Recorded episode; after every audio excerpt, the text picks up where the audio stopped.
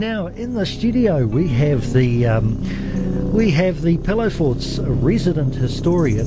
I wasn't hadn't told him that I've like claimed him as yet, um, but we've had him on the show before, and so because he's been on the show before, I thought, well, he's ours now. I'm gonna like, and it and it sounds really professional too, like Mm, resident does. historian. You know, It can you put that on your CV at all? I wonder.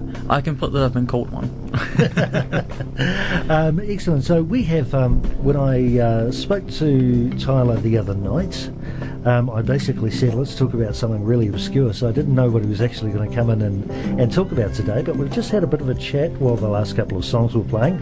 And um, we kind of, there was something very topical in the news, and I'd kind of mentioned it earlier some cultural diarrhea around the place uh, at the moment.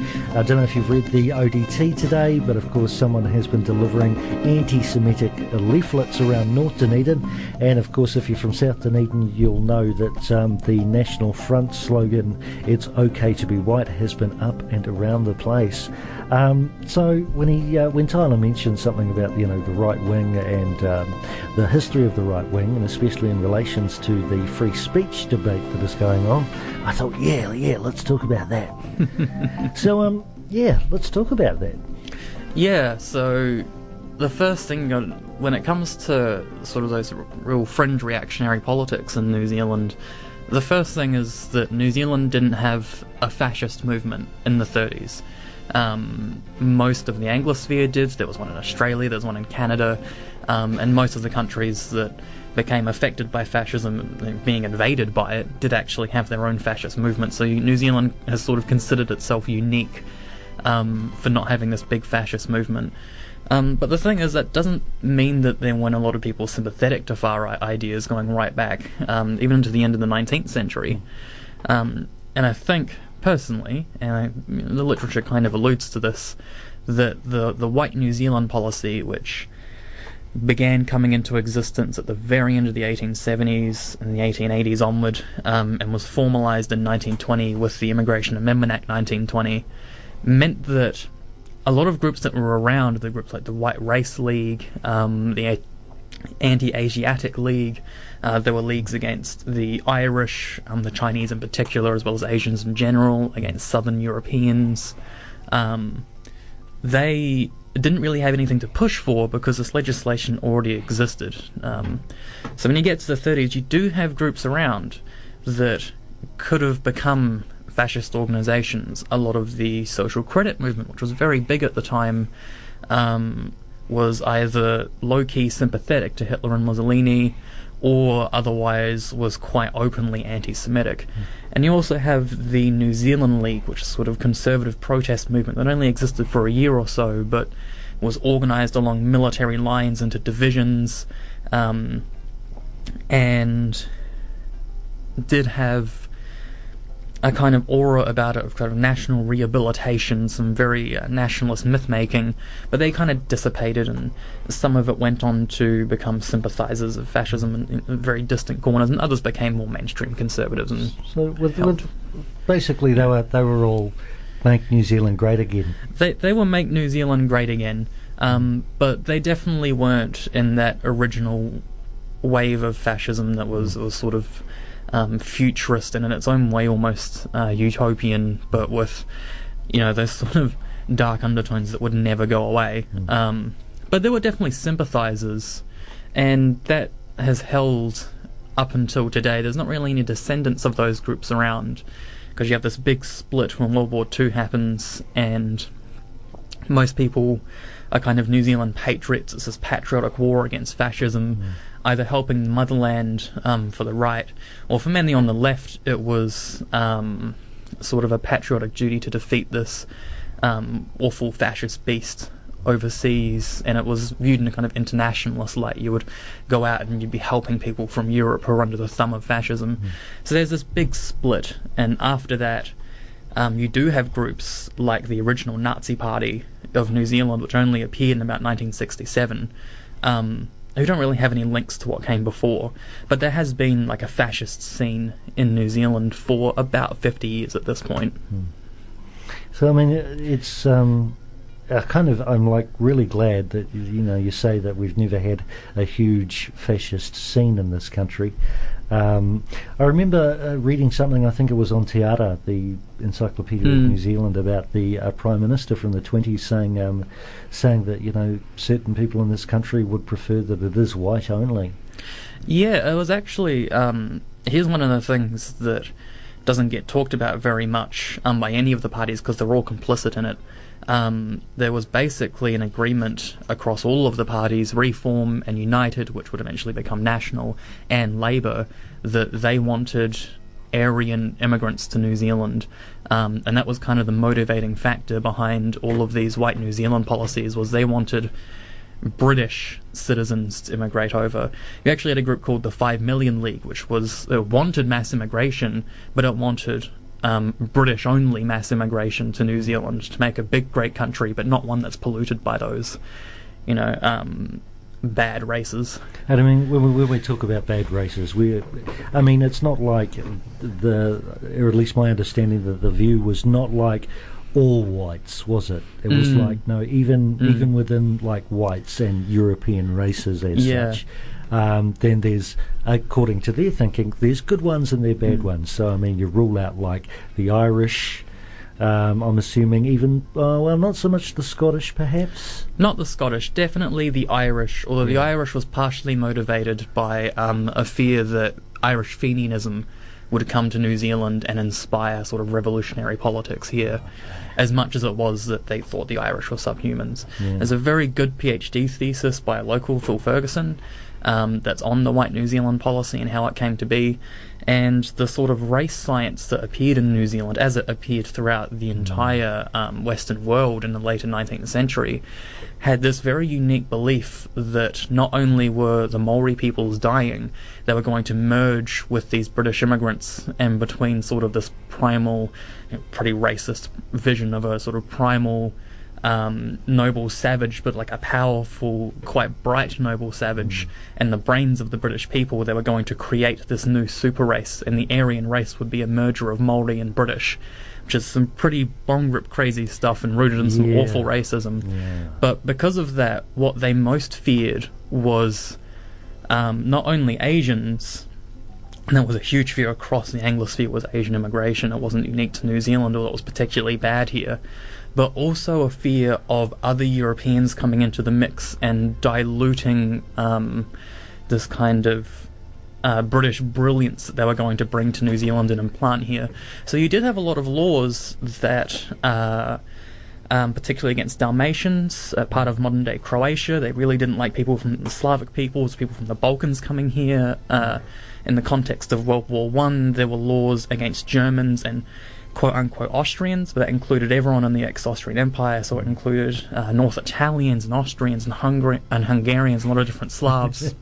and those were held on after the war Yeah. as part of the White New Zealand policy. So they were really interested in the only people who weren't British immigrating, Yeah. either coming from other whites from other British colonies, Yeah. or maybe a handful of sort of Western Europeans who are at the same level of sort of racial development. So it and is. ideas of the time. So it's kind of like it's okay to be white, but you've got to be the right kind of white. Yeah, it's amazing. um, I've got a friend who used to go on the Stormfront forums back in the day when that was the big thing, and he would throw out um, what was basically an atomic weapon into their forums and ask whether Italians are white, and just create a huge shitstorm because a lot on the a lot of people on the far right haven't even decided whether Italians or the Irish count yet. um, it's incredible if you go through those forums and read it. now, I, I want to come back to this, but we're going to play a song now. Stick around with us. We've got uh, Tyler West, who is our the Pillow Fort's resident historian, Hmm. uh, in the studio with us today, and we're having a bit of a, a fascinating conversation about the, the far right. And um, yeah, yeah, you with the Pillow Fort, listening to Mm. Radio One from twelve till two every Friday. We'll be back with you soon. Um, coming up shortly, I thought I'd bring you some Bootsy Collins with "I Would Rather Be With You."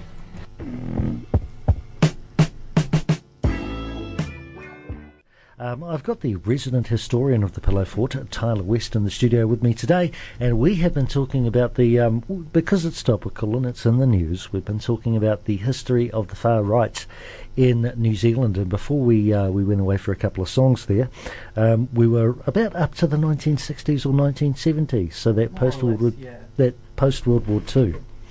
Hmm. Yeah, yeah. So um, You were saying, like, uh, just when we were off here, that um, we've we've we've definitely had some do-gooders in New Zealand. Like some of the churches after Mm, World War II. mm. they've been pretty strong pro kind of refugee and taking Mm. refugees and things like that.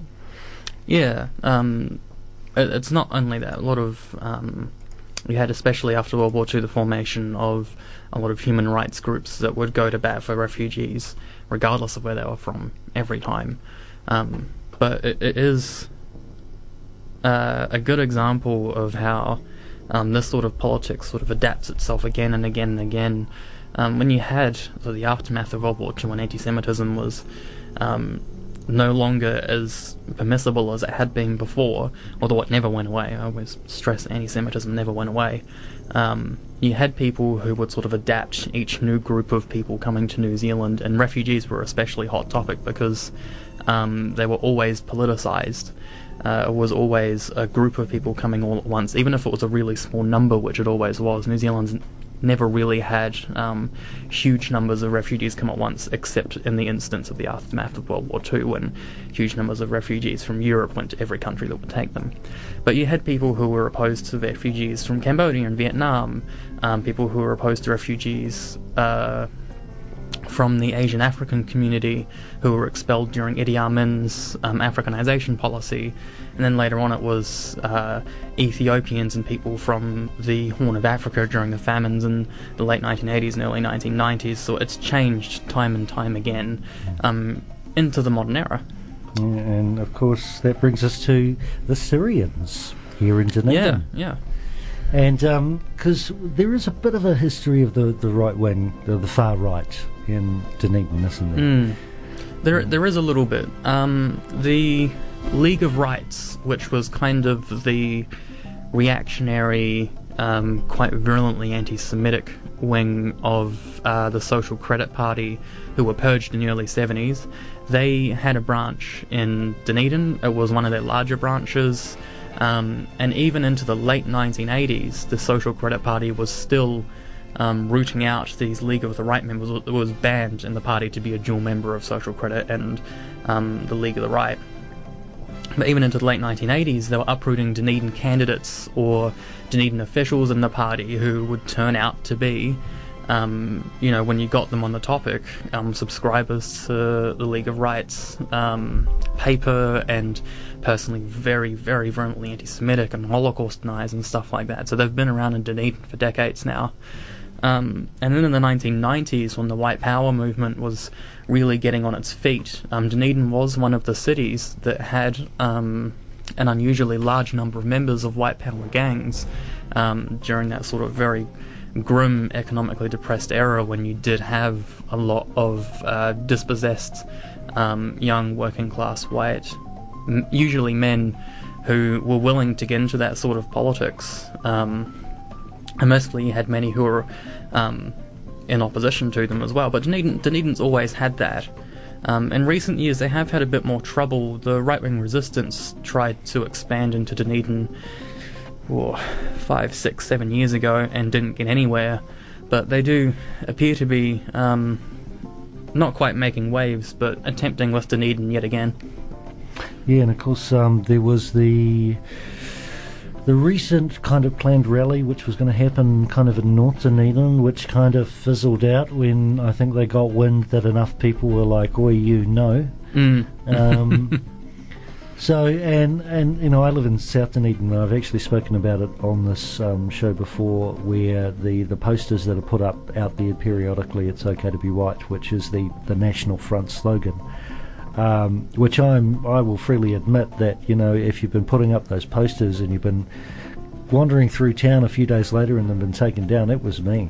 I Mm. did it, um, and I'm not ashamed to do it too because South Dunedin is actually quite a multicultural um, community with lots of different groups, and it's pretty harmonious too. I mean, I'm from South Auckland. Um, so I know what it's like to come from a community which is divided and divided mainly for political reasons um, in order to basically disenfranchise an entire population, Mm. um, uh, keep them low wage in crappy schools for their kids, and um, in jobs with little benefits for them. Um, and I certainly don't want to see that happen anywhere else in the country. And even then, South Auckland is awesome. I will say it time and time again. Um, I love South Auckland. There will always be a part of me there. My parents still live there, and the houses are now worth a million dollars. Mm. Yeah. Not any better, but worth a million Yeah, dollars. yeah, exactly. um, which my parents' house is worth a million dollars, and that's great for them, but they can't actually afford to sell it because they can't afford to move anywhere else. Mm. um, which says something about the state of Auckland. Um, anyway, we um, so that's been a little bit of a history of uh, the Dunedin far right. We're going to play a couple of songs, and then we are going to come back and talk about um, the free speech issue because Mm, this yeah. ties into everything that's going on, and is also probably a part of the reason why this stuff is happening in Dunedin. So do stick with us because um, it has been an interesting conversation and good to know about our community.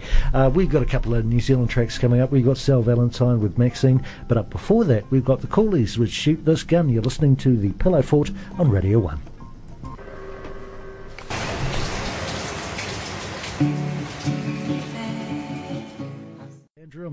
In the studio with the uh, Pillow Fort's resident historian, Tyler West, and we've been talking about the right wing history of New Zealand. Um, and it has been a fascinating conversation, and we're going to have a podcast of this at some stage. So, like our Facebook page, so because I'm going to put it there, uh, the Pillow Fort on Radio 191 FM. Look for us on Facebook, and um, you'll be able to see all the cat photos that I share because that's pretty much mostly what I put up there. Um, but Lauren Southern and Mm. Stefan Molyneux, for those people who don't know, this has been the free speech argument that has been brewing. Phil Goff up in Auckland, the mayor there, he uh, banned them from council venues. Um, and I guess we should know a little bit about these people. Um, yeah, so Tyler, Yeah, fill us in. so uh, Molyneux's been around a while. He was just sort of a run-of-the-mill libertarian on YouTube for a long time who might annoy some people. I think is philosophically pretty daft, but pretty harmless. But these days he's um, getting in, getting himself involved in a lot of arguments around sort of race science, particularly the stuff that came out in the 90s um, about race and IQ, which is very much bunk science and quite obviously uh, quite obvious where the motivation comes from. Uh, and Southern is a Canadian, um, I think they're both Canadian actually, uh, sort of alt light, um, not in the same wing as say Richard Spencer, um, uh, media personality essentially, who was involved in an effort to uh, hire out a boat to sail around the Mediterranean and turn back uh, migrant boats back to Libya, especially, which um, a had if they had succeeded, very likely would have killed a lot of people um, because some of those boats were sinking as they were going. Um, and C turned into a hilarious expensive failure because uh, they couldn't get port anywhere, and for a while they were trying to get uh, immigrate. No, trying to um, pull into port in Egypt, and they couldn't, and they were kind of illegal immigrants in Africa, which I think is um, fitting and hilarious. Yes, that is very hilarious, actually. Um, you go somewhere to protest illegal immigration and end up becoming an illegal immigrant. And Mm. then, then do you push your own boat back out into the Mediterranean? I think they eventually wound up in Spain, or they maybe got port in Italy. They, they wound up back to shore eventually. Yeah. um, and I mean, because the free speech debate, there is, uh, there seems to be this absolutism around free speech, isn't there? And yet, Hmm. that's that's historically that's never really been the case, has it? There's always been groups for whom free speech is not allowed. Yeah, um, in New Zealand, uh, the clearest example will probably be Parihaka, of course, because pacifist commune that wasn't really breaking any laws, at least not sufficiently to, I mean, bullshit laws in the first place, but not sufficient to warrant the enormous state response that um, sacked the township. And then it, it goes forward. There was the massive suppression of free speech during both world wars, especially of. Um, uh, communist and socialist organizations who were uh, very ardent opponents of um, sending troops overseas, and there are plenty of other examples throughout history in New Zealand. Yeah, and, um, and I mean, I was telling you while we were off, off air there that um, it seems like those most ardently defending free speech um, are those who aren't actually at the rough end of free speech. So it's very easy for, for example, you know, some of our national broadcasters who very much fit a wealthy kind of white demographic. Nothing wrong with being wealthy. Nothing wrong with being white until the revolution comes. But um, But um, you know, so it's not like it's different when someone is saying it's it's you, you know, pointing the finger at, at, at yourself, and them saying, you know, you're the cockroach. Um, Mm. You know, I'm not saying that we. I'm not saying that we should kill you. I'm just saying that you know, I think it would be best if you all went away. You know, these kind of statements, um, uh, which kind of gets on my goat a little bit. Yeah. Yeah, and I mean they're very thin-skinned people as well. A, lot, a, a number of them, Don Brash in particular, are notoriously litigious. Um, and most of the big names in this free speech coalition supported the terror raids in late two, in late 2007, early 2008, which was probably the most egregious violation of uh, basic democratic rights in recent New Zealand history, given um, that it did eventually turn out that the charges were bogus. Yes, they were, weren't they? Um, and at most, they got them on firearms charges. Um, And uh, yeah, I knew someone who was on the jury, actually, and um, he never said anything. But whenever the conversation came up, and and um, you know, they they the, it was mentioned that they you know they found them not guilty. How could they do that? He would just kind of sit back and just nod his head. That's all Mm. he'd do. Would just Mm. nod his head. Um, which I thought was good of him. Um, so I mean, these these people we've got them in Auckland. Um, the venue that they're going to be at is not actually going to be announced until the day of, because they're obviously worried that people are going to counter protest, and and often when people counter protest, it can be said that the counter protesters are. Um, trying to shut down the free speech of the other people, but isn't that a bit of a weird argument? Yeah, it, it veers into territory that essentially claims not that free speech is an absolute good, but that public order is an absolute good. Um, which, of course, it's a, it's a pretty, you know, bogus statement. It's certainly not the kind of free speech absolutism that people involved with the coalition would claim, because it does essentially say that from some free speech is more important than others.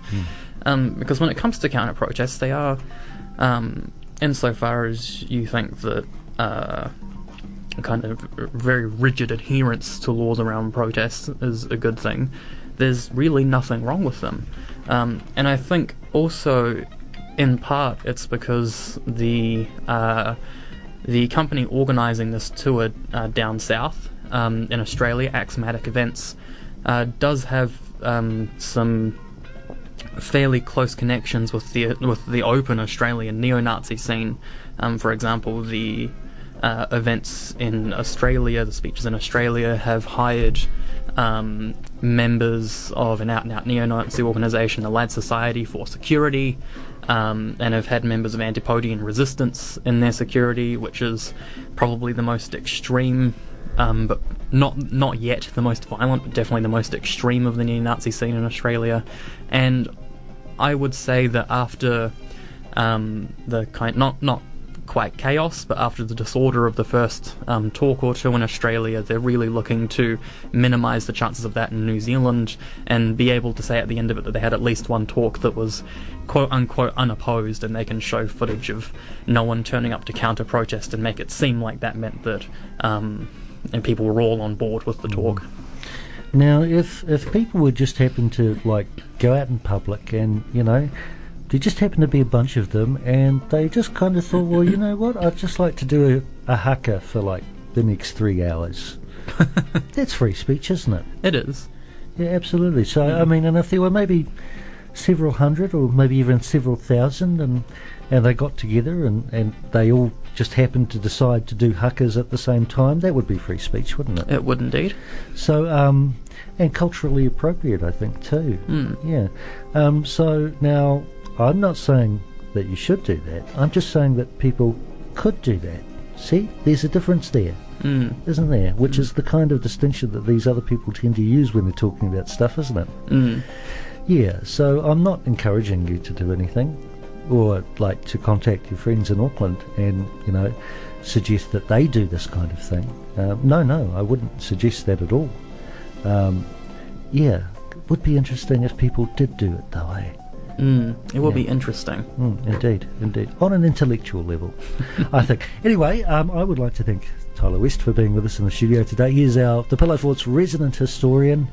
Um, which is the title that I've thrust upon him today. Mm. Um, and I'm sure at some stage we will be having him back on to talk about something like this or different things in the future. Who knows? We shall see how it goes. Now.